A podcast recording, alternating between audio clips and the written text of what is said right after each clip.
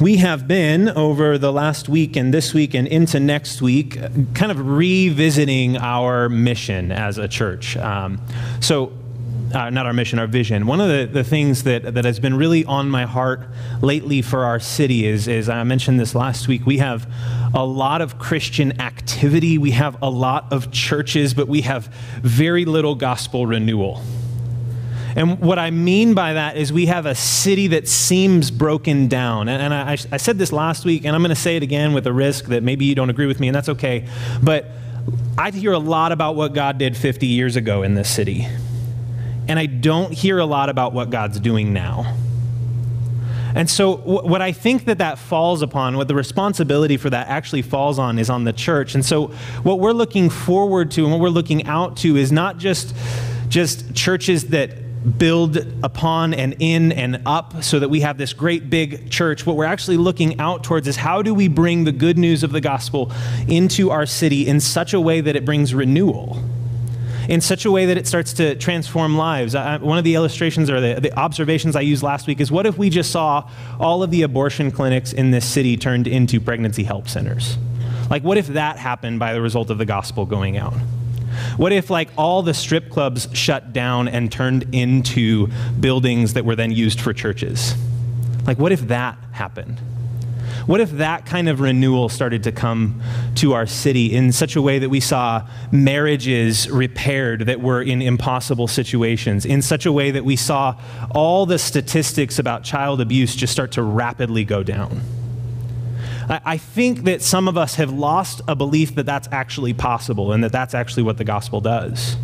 Right? So we, we will read through the New Testament and we will, we will see where it talks about all the things that happen in Acts. And we're like, yeah, but that was back then in the early church. Like in Acts 17, we talked about this, like the gospel going forward literally shook the economy. Like, to the point where the businesses there were like, we got to start a riot because so many people have stopped coming to our business and buying idols from us. Like, what if that was what we saw in our city right now, here in 2022? The gospel going forth in such a way that it's just shifting the economy. What we believe here is that happens through a movement of, of three things, and it's this it's Jesus, community, and mission. And so last week we talked uh, uh, about the fact that the Christian life is a, is a life that comes in encounters Jesus. And upon encountering Jesus, we then go throughout the rest of our lives turning from our idols, turning towards the living God turning away from the things that would call our allegiance away from Him and turning towards Him. And so, here at Jesus Chapel, if you want to know what we're about, it's Jesus. We're about Jesus. We are about the gospel because we believe that it literally changes everything and that as it goes out, we will start to see renewal. As people start to encounter Jesus and become confronted by the living and true God, they will turn. That's what we believe. That's our desire for our city. And we believe that gospel renewal happens through one Jesus, then into community, and it flows into mission. This is what Christianity is. And if we take out one of those pieces, we will miss out on what it is. If we take out one of those pieces, we will get a decaffeinated view of the Christian life a counterfeit view of what God intended for his covenant community. Let me give an example of what I mean by that. If the community itself is not centered around Jesus first and Jesus only, it will then become a fan club for whatever the common appreciation is. But here is what the, the church should actually look like. I want to point to two disciples. One of them is Simon the Zealot, and the other is Matthew the tax collector. Now, cultural context for you Simon the Zealot is literally someone who was ready to kill people, specifically the Roman Empire, on behalf of Israel. So he was like literally walking around with a sword, ready to just take somebody's head off anytime they said something against Israel. And then you have Matthew, who is a tax collector. Now, here's what's important about Matthew Matthew is also for uh, an Israelite. But being a tax collector means that he has now kind of turned his allegiance from the, uh, from the Jews and given it to Rome, which is the power at B, the power that Simon the Zealot would have hated. And so we have these two people. We have Simon the Zealot and we have Matthew the tax collector. And Jesus sees these two dudes and he's like, all right, they definitely hate each other. So why don't you guys come be in the same home group?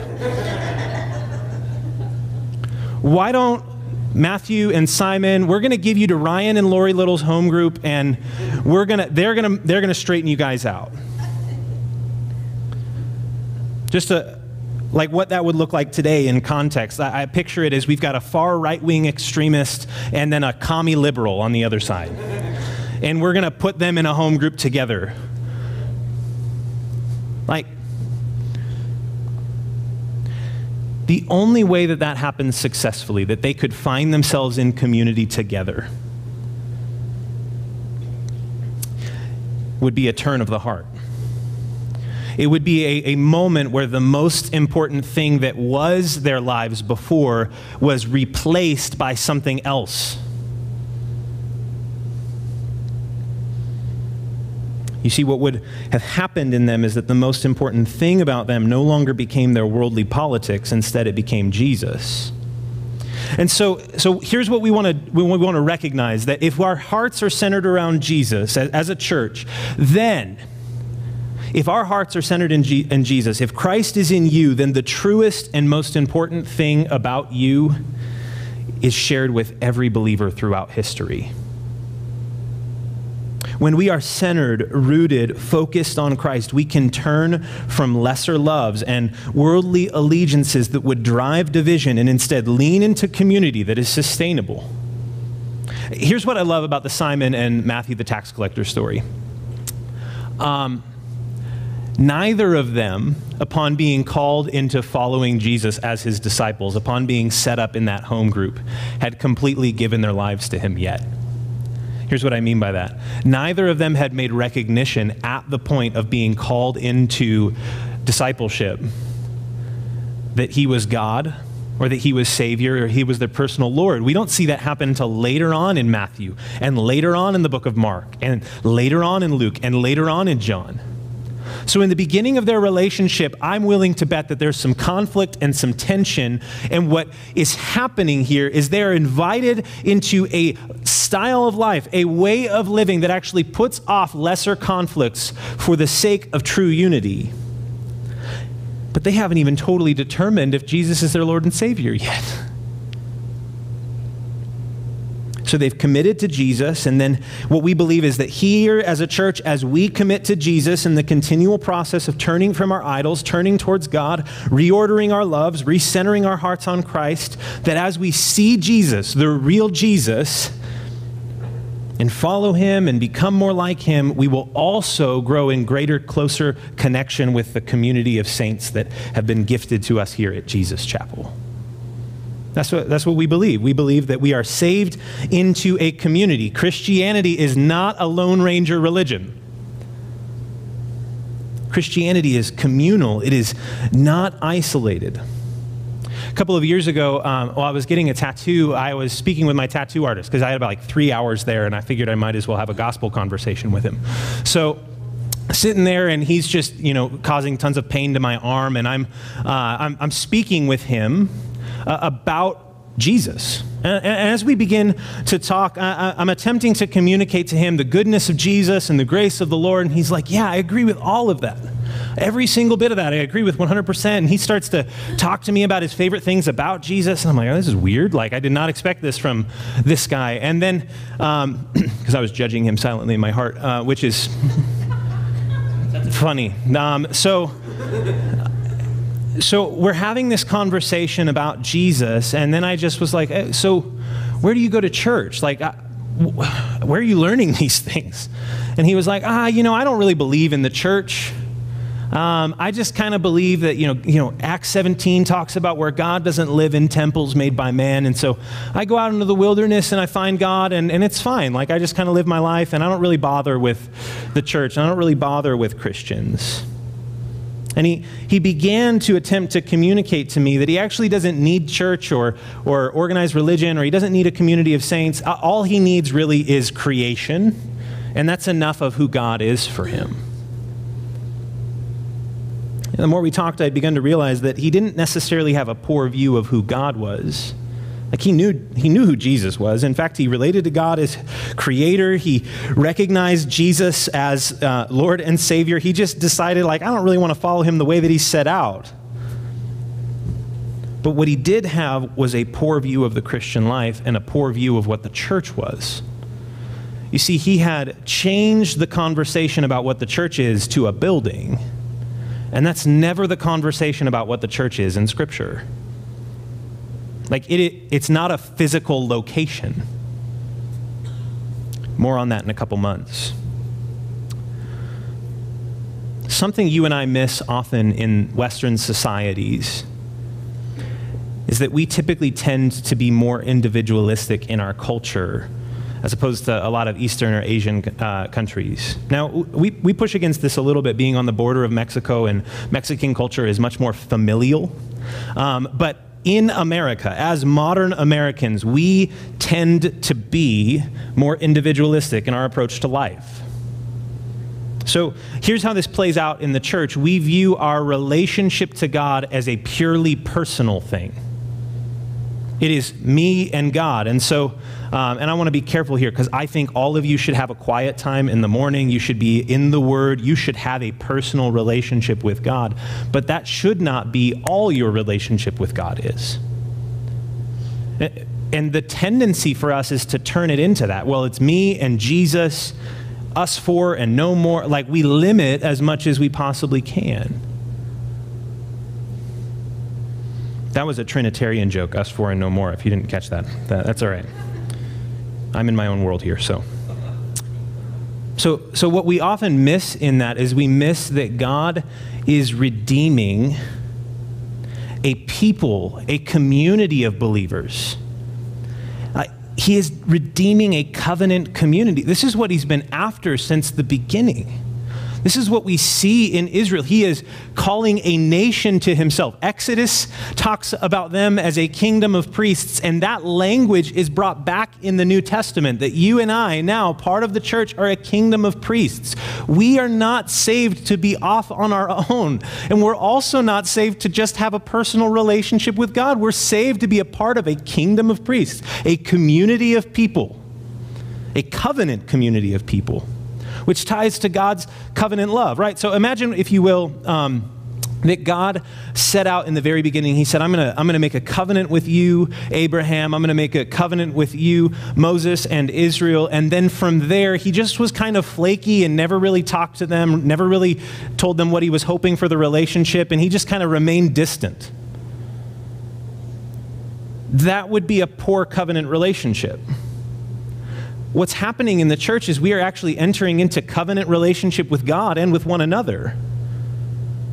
But what would that look like if, if we treated God the same way that, that we treat often the church? That, that it's kind of a flaky, you know, I'll see you once a week maybe if I feel like it, or I'll see, like that's, that's a poor view of what community is.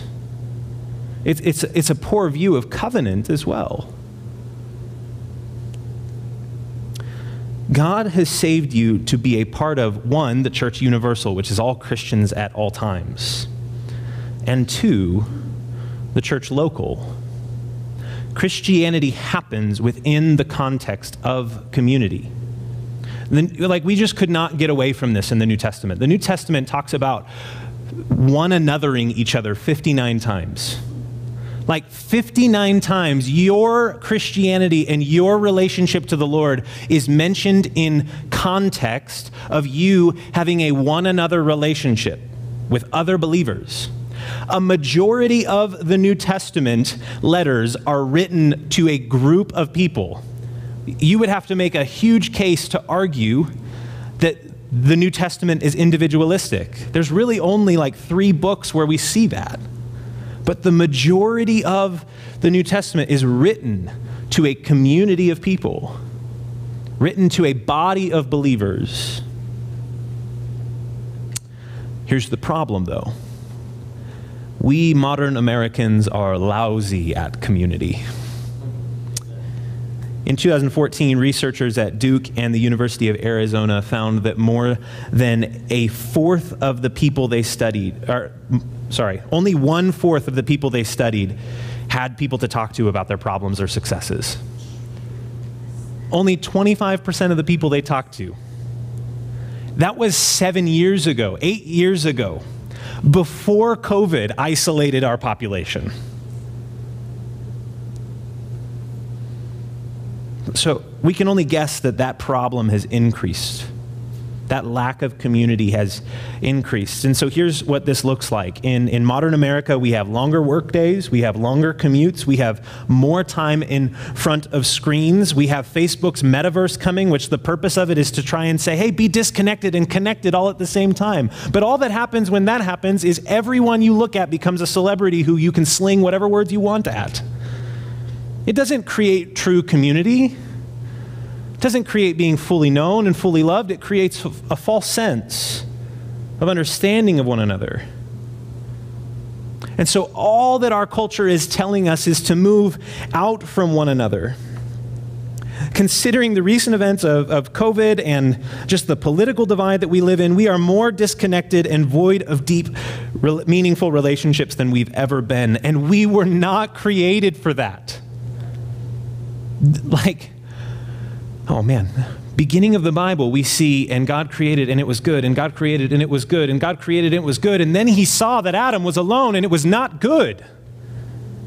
Like, it is not good for you and I to be alone, to be disconnected. But not only are we distracted and isolated and lonely, we are also angry. we modern Americans hate one another. In the New Testament, there are only two categories for how we relate to other believers love or hate. Maybe um, you, like me, were in grade school and you had friends that were like, hey, you want to rate each other? Like, we'll just see like who your best friend in the class is. And you had to like, you know, you were like 10 is like, I like this person the most. And one is like, uh, they have cooties, you know, like that weird stuff. And then you grow up later on, and I'm going to uh, date myself here, but you had MySpace, and MySpace, you could pick your top friends, you know, and just to slight someone, you'd put Tom from MySpace on the top there, just like, ha um, anyway, and anybody, everybody always had Jesus, depending on where they were at. And then, you know, you could tell when you had gotten into a relationship someone because they, they'd moved up right next to Jesus, and you're like, oh man, that must be serious. Like, that, that context, that complex grading scale of where somebody stands on where they're like hate over here, love over here, like somewhere in the middle, that does not exist in the New Testament. It's love or hate, one or the other. There's no middle ground for how we relate to other believers. It's so much simpler. Ray Ortlund says this. He says, In America today, we hate one another for our politics, our economics, our culture wars, our various opinions on subsequent issues. If ever there was a time for Christians to be a counterculture, it is now. We as a church are an alternative society. We are not here to endorse the systems of this world, the divisions of this world, the hatreds of this world. We are here to provide an alternative that comes down from above. We were created from above. We are a new kind of community where anyone can come in and belong because Christ Jesus defines the ground rules of this new community in his life, death, and resurrection. We want to understand how wonderful, miraculous, and improbable it is just to be a church. We are a colony of heaven on earth. Jesus rules here. Jesus alone. And what he wants is for anyone and everyone to come and discover him and adjust their lives to him so that lonely, angry people unite as a new community for his glory. And so here at Jesus Chapel, that's, that's one of the things we're really going to be about. We are going to be about community through Jesus Christ and in Jesus Christ. And so the way that that looks, kind of the purpose statement from last week, is we would desire that upon encountering Jesus, we would turn to him, begin to look more like him, and we would do so in a covenant community that really knows us, cares for us, rejoices with us, and weeps with us. And then from that community, we'll invite more people in to know Jesus, and we'll do the whole thing all over again. So, how do we know as a church? How do we know that we've arrived at a community that looks like New Testament Christianity? Like, how do we know when we've adjusted to what Jesus had in mind for his church? Like we want to we want to see gospel renewal in our city and we're believing that Jesus, community and mission, those three things in that order are necessary in order to see our city shaken by the gospel.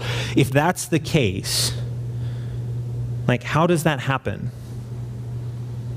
It happens by turning to Jesus, and then it will happen in real terms as we let heaven define us as people more than we let earth define us. And so here's, here's what I want to do today. I want us to, to focus on two things. We've been working through the book of First Thessalonians for this. Um, the first is I think we need to understand God's love for his church.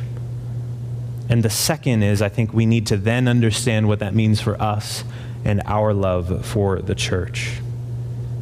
So we're going to go ahead and uh, read through First Thessalonians, a couple verses that I've pulled out. I mentioned last week, we're not doing a full exposition over these three weeks, but we're trying to hit on three main themes that I see Paul trying to get at. So the first uh, is in 1 Thessalonians chapter 3, verse 12. If you, if you have your Bible, you can open to there, and it'll be on the screen behind me as well. And may the Lord cause you to increase and overflow with love for one another and for everyone, just as we do for you. And then 4 16 through 18 says this For the Lord himself will descend from heaven with a shout, with the archangel's voice, and with the trumpet of God, and the dead in Christ will rise first. Then we who are still alive, who are left, will be caught up together with them in the clouds to meet the Lord in the air so we will always be with the Lord. Therefore, encourage one another with these words. Uh, go down to chapter 5, verses 9 through 11. For God did not appoint us to wrath, but to obtain salvation through our Lord Jesus Christ, who died for us, so that whether we are awake or asleep, we may live together with him. Therefore, encourage one another and build each other up as you are already doing and then down to verses 14 and 15 of that same chapter. And we exhort you, brothers and sisters, warn those who are idle, comfort the discouraged, help the weak, be patient with everyone.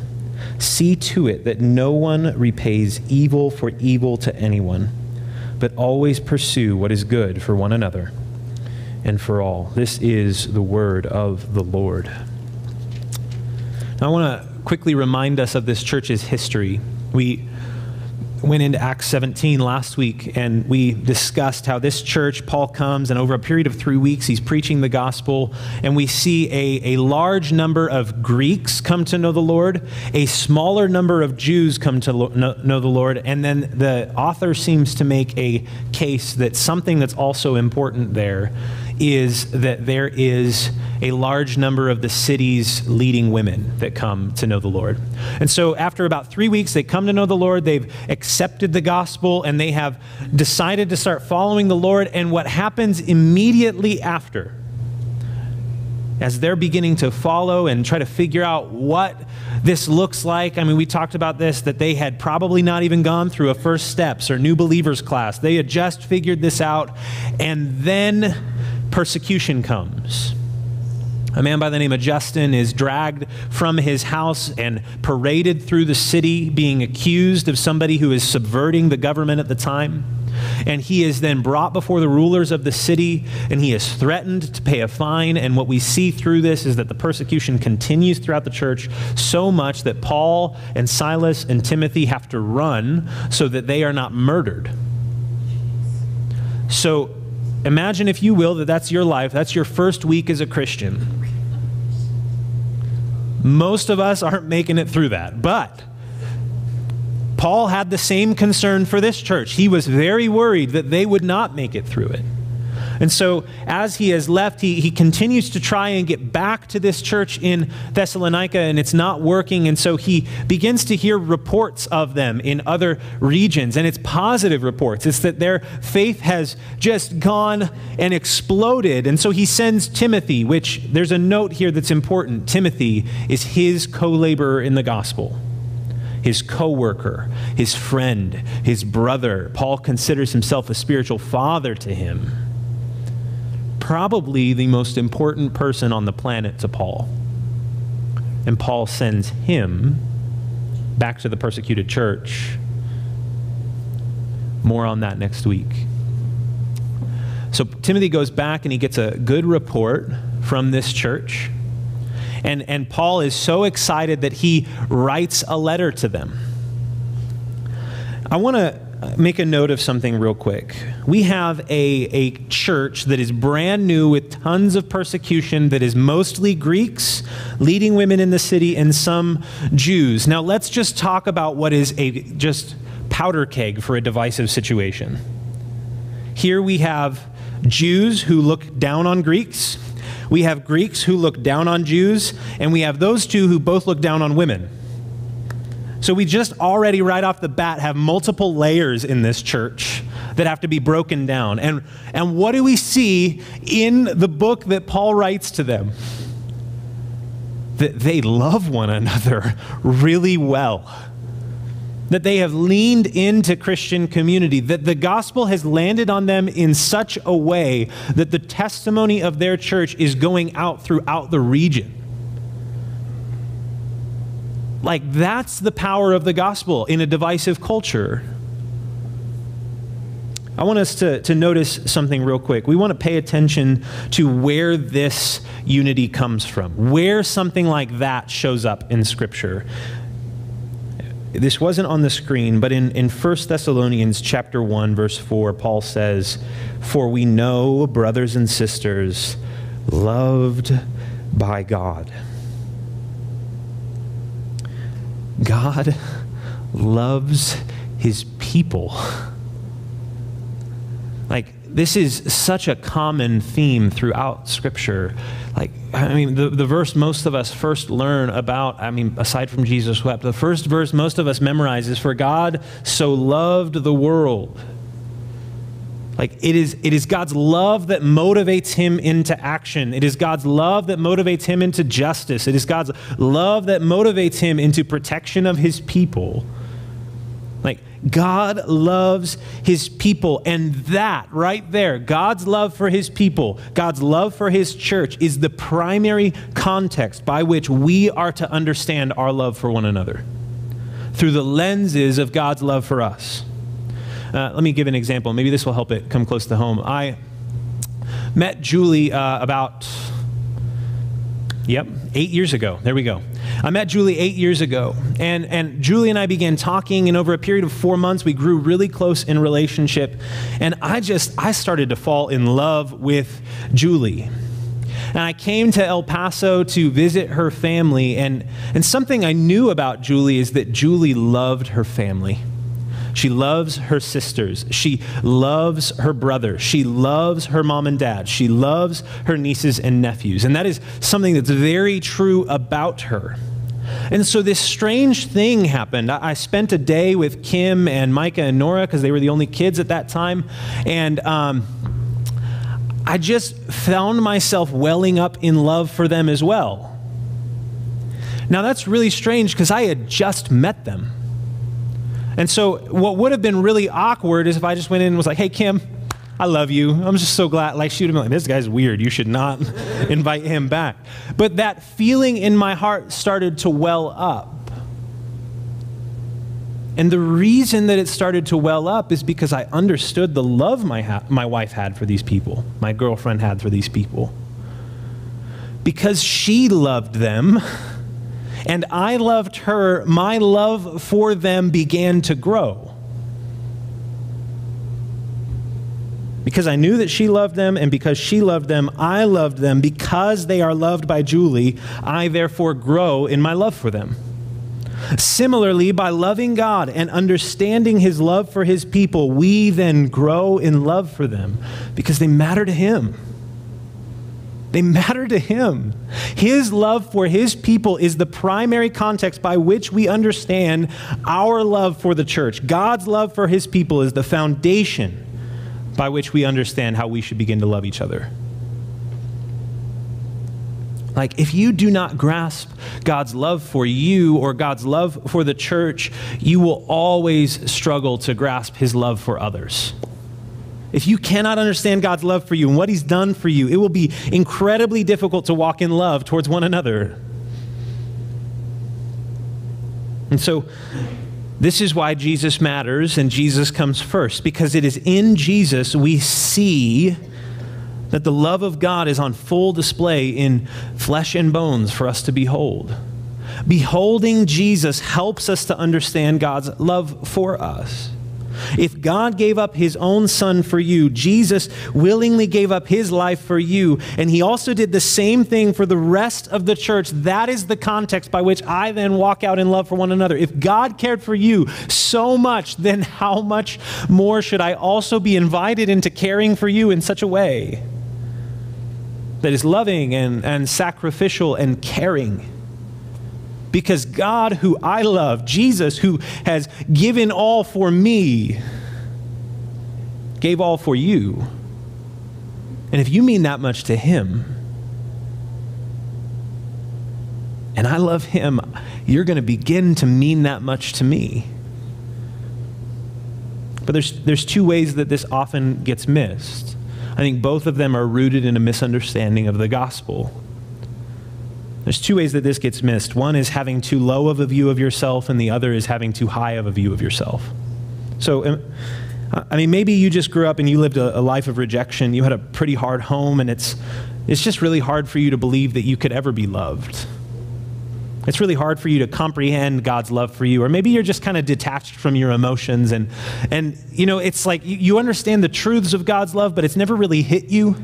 And so you kind of you love him, but you've never really felt an overwhelming experience of God's love for you. Or you've, like I said, just been rejected your whole life. And so the idea that somebody could love you is just something that you could never com- comprehend or really experience. So you feel like, you know, maybe you have to work to earn his love and you never measure up to his high expectations. And so you just believe that you don't really have anything to bring to the table. The church, you know, couldn't possibly benefit from you being a part of it. God really doesn't necessarily, uh, you know, He loves you, but you're probably not as much as the rest of the people in the church. And so you'll just kind of have this isolated, off to the side relationship. Maybe one day you'll get involved, but you're just once you, you don't really feel the love that He has for you. So you isolate, you avoid relationships, thinking you'll only ever bring them down, and it's really just better for them if you aren't a part of it. It's a misunderstanding of God's love. The, the second is having too high of a view for yourself. So maybe you've just lived a life of self sufficiency. Since an early age, you've just been making it happen for yourself. So you know that God saved you, but it's because of how awesome you are and what a great addition you make to the team. That's why he, he brought you into the kingdom, because he just knew how much you'd be able to do for him. He's like, I got to get that dude, or I got to get that that girl. Like those those ones, they're going to be the the A team. You know, everybody else can sit back. I really need somebody to make it happen for the kingdom this time. Really need a savior for Christianity. So I'm going to go ahead and get that person. And so you you just kind of assume that that's how you came into relationship with God. You've been self sufficient, you've made it happen. So you've got this Christianity thing in the bag, and people are only a hindrance to you getting where you're trying to go. So you avoid Christian community because you've got a feeling of superiority and you think you have nowhere that you need the body of Christ. And both of these views are shattered by looking at God's love for us and God's work in Christ Jesus. You see, in the gospel, you are fully known and fully loved. All of your past regrets, your failures, your rejections, your hurts, all your worst moments are fully known by God, and yet those things do not cause Him to run the opposite way. No, it's in those places that He draws near to you. Like, I wish that we could get this that in our very worst moment, where like our sins have finally piled up enough, that's the moment that Jesus is like, Let's go on the cross for that one. He does not run in the opposite direction because he's afraid of you. He runs towards you. So you can breathe and rest and see that you are no longer a checkered past, unworthy of love and affection, but you are a child of God, one who is cared for, who can sing the great anthem of the saints throughout history that God has set his loving care on me and he has done great things for me. That is now true about you. And maybe you live the life of self sufficiency, and in the gospel, you are, fully, you are fully confronted with your false sense of righteousness. You see, Jesus goes to the cross not so that you can look to your own righteousness, but so that you can take upon His. There's a story in Scripture that I, I really love. It's in Luke chapter 18. We see a Pharisee and a tax collector are contrasted with e- uh, each other. So, a Pharisee, if you don't know this, is the religious elite. They are the ones that people looked at and said, yep, that dude's got it all together. And the tax collectors were the ones, as we talked about earlier, that were despised, betrayed Israel. And by betraying Israel, had betrayed the God of Israel. And so we have these two people put on display tax collector and Pharisee. The Pharisee comes to pray and he prays, thanking the Lord for all that God has done to make him righteous. He points to his own righteousness. He points to his ability. He points to his work of fasting. He points to his prayer. He points to his personal holiness.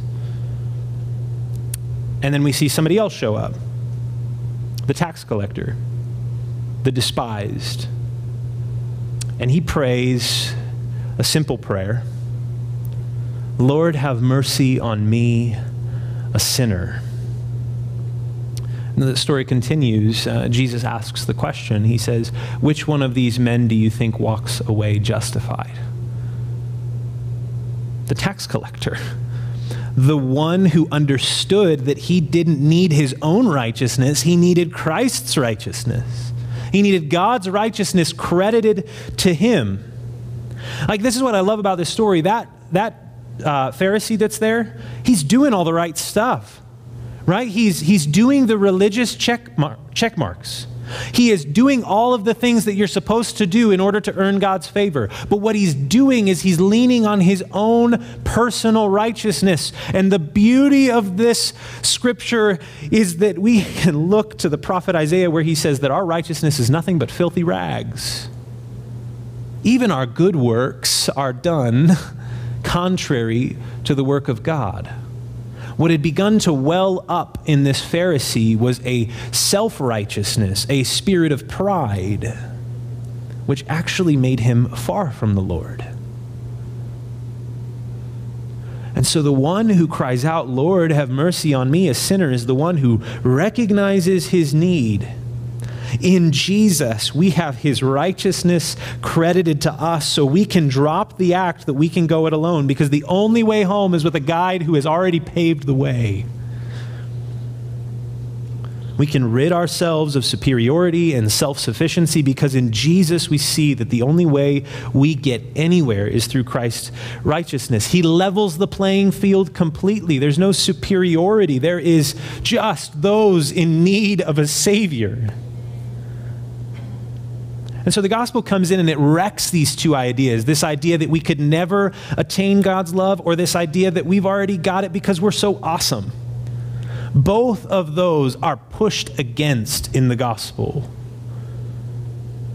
This is God's love for the church made known in Christ, and it is the primary context of love for one another. And what I want us to point out and what I want us to notice is that in both of those stories, there's reasons not to lean into Christian community in the story of the one who doesn't believe they're good enough, there's reason not to lean in because nobody could want me, nobody needs me. And so we isolate. In the story of the one of self sufficiency, there's reasons to avoid Christian community because I don't need people. I've got this on my own. And the gospel levels the playing field. It tells both of them you're in need, and it tells both of them that you're needed.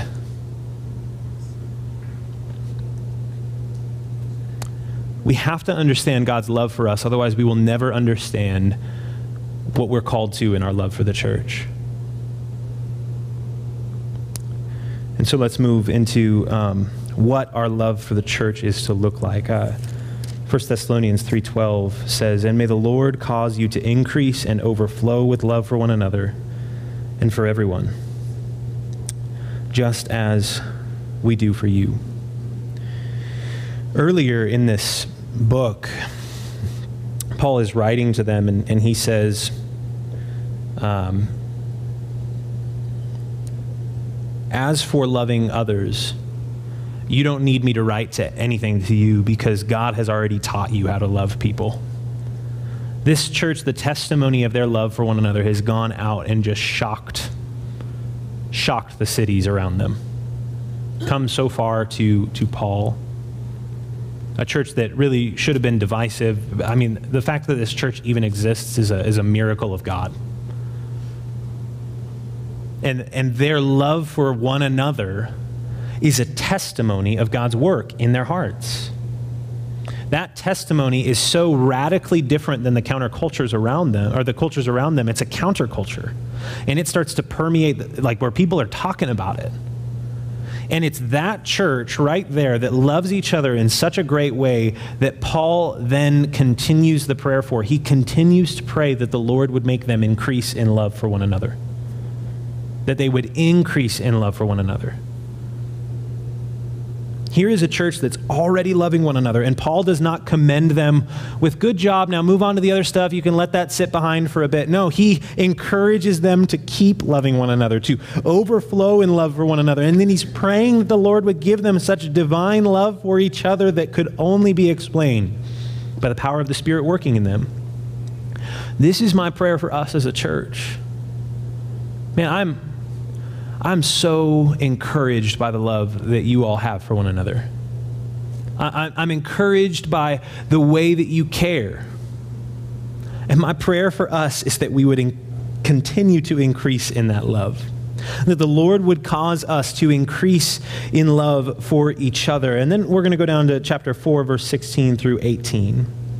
Now, I've got a few minutes left and we're dealing with end times and hotly contested passages on what's happening here. And so I'm just going to tell you feel free to read your Bible on your own. The answers are in the text. It's pretty clear what happens. Now we're going to move into what I'm trying to get to and what I think Paul's after in this text. So we have persecution in this church, we have loved ones dying and as those loved ones are dying, Paul writes this letter to them. And he writes in the back half of this letter a bit of an encouragement. He points to the hope of the resurrection and to Christ's return. And, and here's what I want us to notice in this specific passage. So he points to Christ's return. He says, One day Christ will return.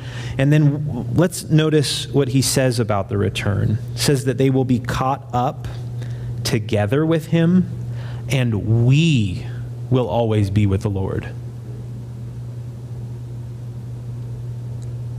Here's a, a, hurting church who is losing their loved ones, and Paul's consolation for them is the return of Christ, the resurrection of the dead, and then this is where we, we have to see something the inheritance of the saints.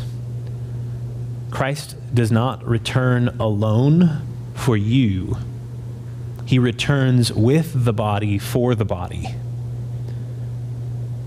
Like, we are united in Christ on that day. Part of our inheritance is not just Christ's return, it's also the body of believers.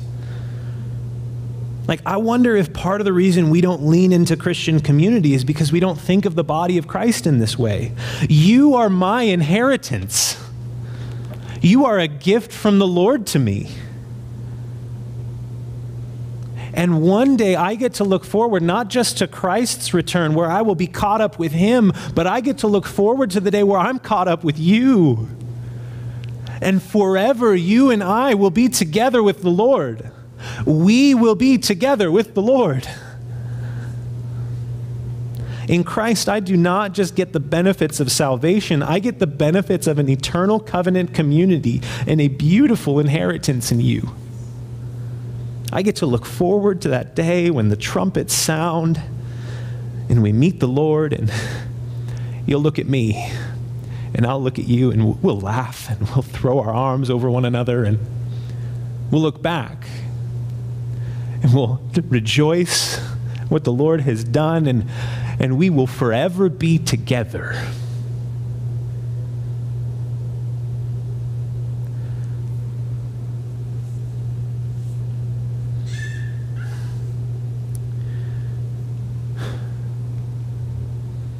I just want you to think for a moment. not only of those who our church has lost, but of those you have lost who you know are in Christ. And on that day,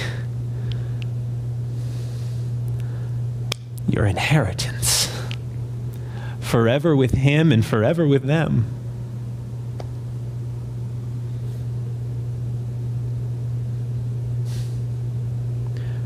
I spend the rest of the day on that sermon. But we got to go on to what Christian community looks like. And I'll be, I'll be brief. 514 through 15.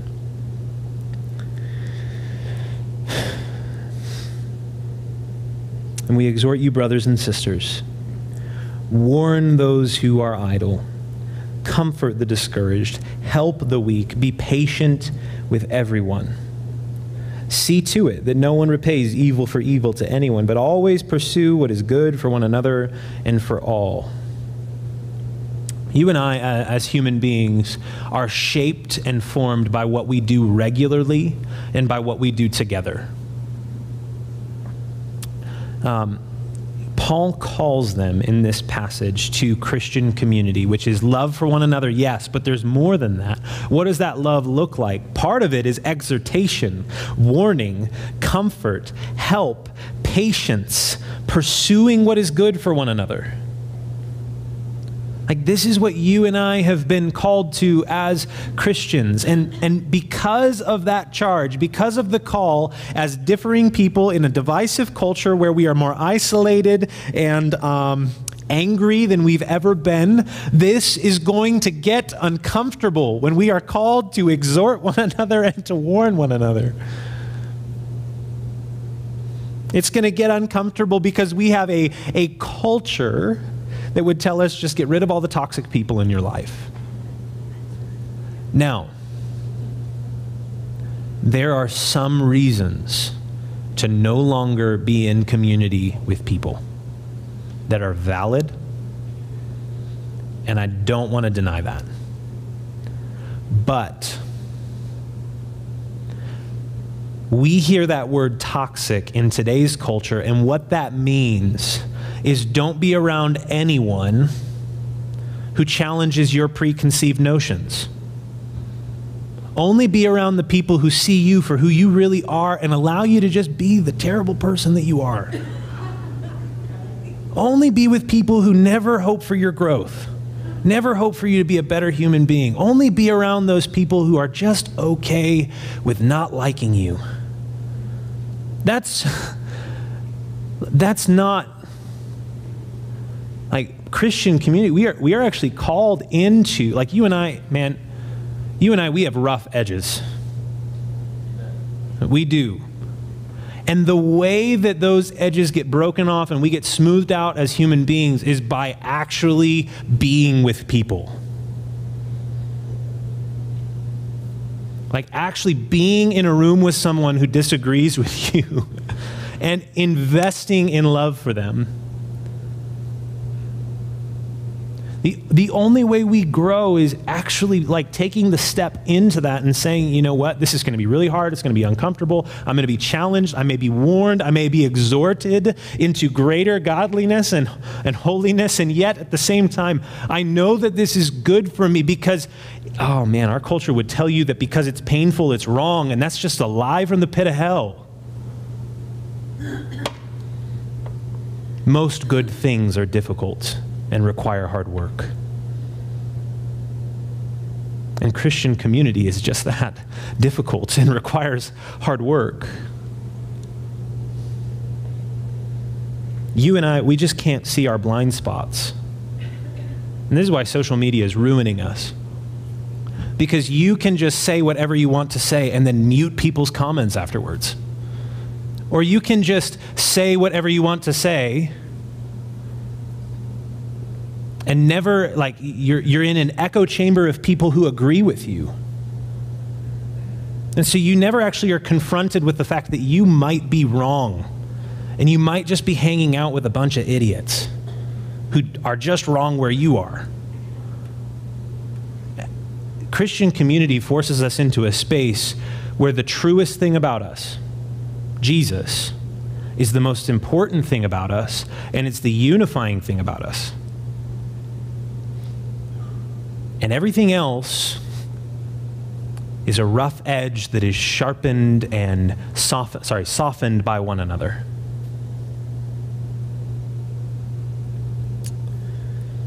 I can't see my blind spots, you can't see your blind spots, and so we need people to help us see ourselves and who make the gospel fully known to us. In the gospel, you are fully known and fully loved. And so, what is the invitation of Christian community? To be fully known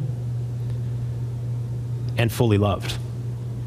The gospel is made practical and real to us in the midst of Christian community, where where I'm given the space and the safety and the time to admit to you where I'm really at, and I'm given the good news of the gospel to be loved in that space, to be pointed towards Christ who is my righteousness, that matters. But we have to know that anytime we put a bunch of sinners near each other, it's just a recipe for conflict. Because of this community, this community can get messy and uncomfortable. And so we lean in and we do what Paul calls us to here pursuing what is good for one another. Like my, my tendency as a human being is I have I, I have a bit of an idol problem where I just really want to be liked. I want you to like me. And that can be an idol for me. I can be moved more by people's approval than anything else. And so sometimes what will happen is, is a hard conversation needs to take place. And because I'm worshiping my idol more than I'm worshiping God, I'm going to avoid that hard conversation because having a hard conversation may mean you don't like me anymore. And I don't want that. But in that moment, I'm not pursuing what's best for you. I'm pursuing what's best for me, you liking me. That's best for me. I'm, I'm pursuing my, my own idols. And so in Christian community, I'm invited to turn from that, to have difficult conversations of exhortation, of warning. And then we're called to pursue their good, to comfort the discouraged. Like, I have never met a single person that is suffering from over encouragement. So we're called to comfort the discouraged. We're called to help the weak because that is what Christ has done for us. We're called to be patient with everyone. The community of Christ should be a community of patience, a place where people can come in and be pointed to Christ in a safe place where they're given the time to experience the love of God, experience the love of the church, and then to slowly turn the ship that is their life in the direction of Jesus. Because people are complex and change is hard. You and I are called to patience with one another, which is exactly what God has been for you. So now that I've set the stage, This is why all of you should be involved in gospel communities. This is why every single one of us should be getting connected to a group of people who calls us into close, meaningful relationships. And so we're launching our gospel communities these next few weeks, and I, I want to encourage you to get plugged into those communities we have on, on Monday nights at 7 p.m. at the Mendy's house. And Maggie's 6 p.m. at the Mendy's house. And Maggie's right here. You can come talk to her after the service and get the information. On Tuesday nights at 7 at Ryan and Lori Little's. Is it 7 or 6? I have the times all wrong in my notes. All right, 6 for theirs. Uh, Joe and Christy is at 7 on Thursday nights. You can go talk to Joe and get invited to their gospel community. Or you can come to my house on Monday nights at 630. I got that one right because it was my time. Uh, at 6:30 on Monday night or on Thursday nights. Like that's where we want you to get plugged in. Get plugged into gospel communities. And the purpose of those groups is so that you will develop deep and meaningful relationships and that we will see Christian community happen. And so that it'll flow into mission, which we'll talk about next week. Let's pray. Lord, we know that we were not created to do this alone. And yet, our tendency so often is to run in the direction of isolation, self sufficiency. Lord, we want to draw closer to your people. Would you help us? Would you help us to um, believe the gospel, believe that when we are fully known, it is a good thing? Lord, you have outed us on the cross. We know that. And so we ask, we ask, Lord, that you would. You would help us to believe. That you would help us to believe that you indeed have rescued us, that you indeed have sh- saved us from our shame, and that you have gifted us with this body of believers an, an inheritance, Lord. Thank you that you have rescued us, that in you we have redemption, the forgiveness of sins, and because of that, we can be a part of a covenant community that is loved by you. Lord, we desire to walk out with that love for one another. So I pray that you would help us, by the power of your Holy Spirit, to increase in love for one another. In your name we pray.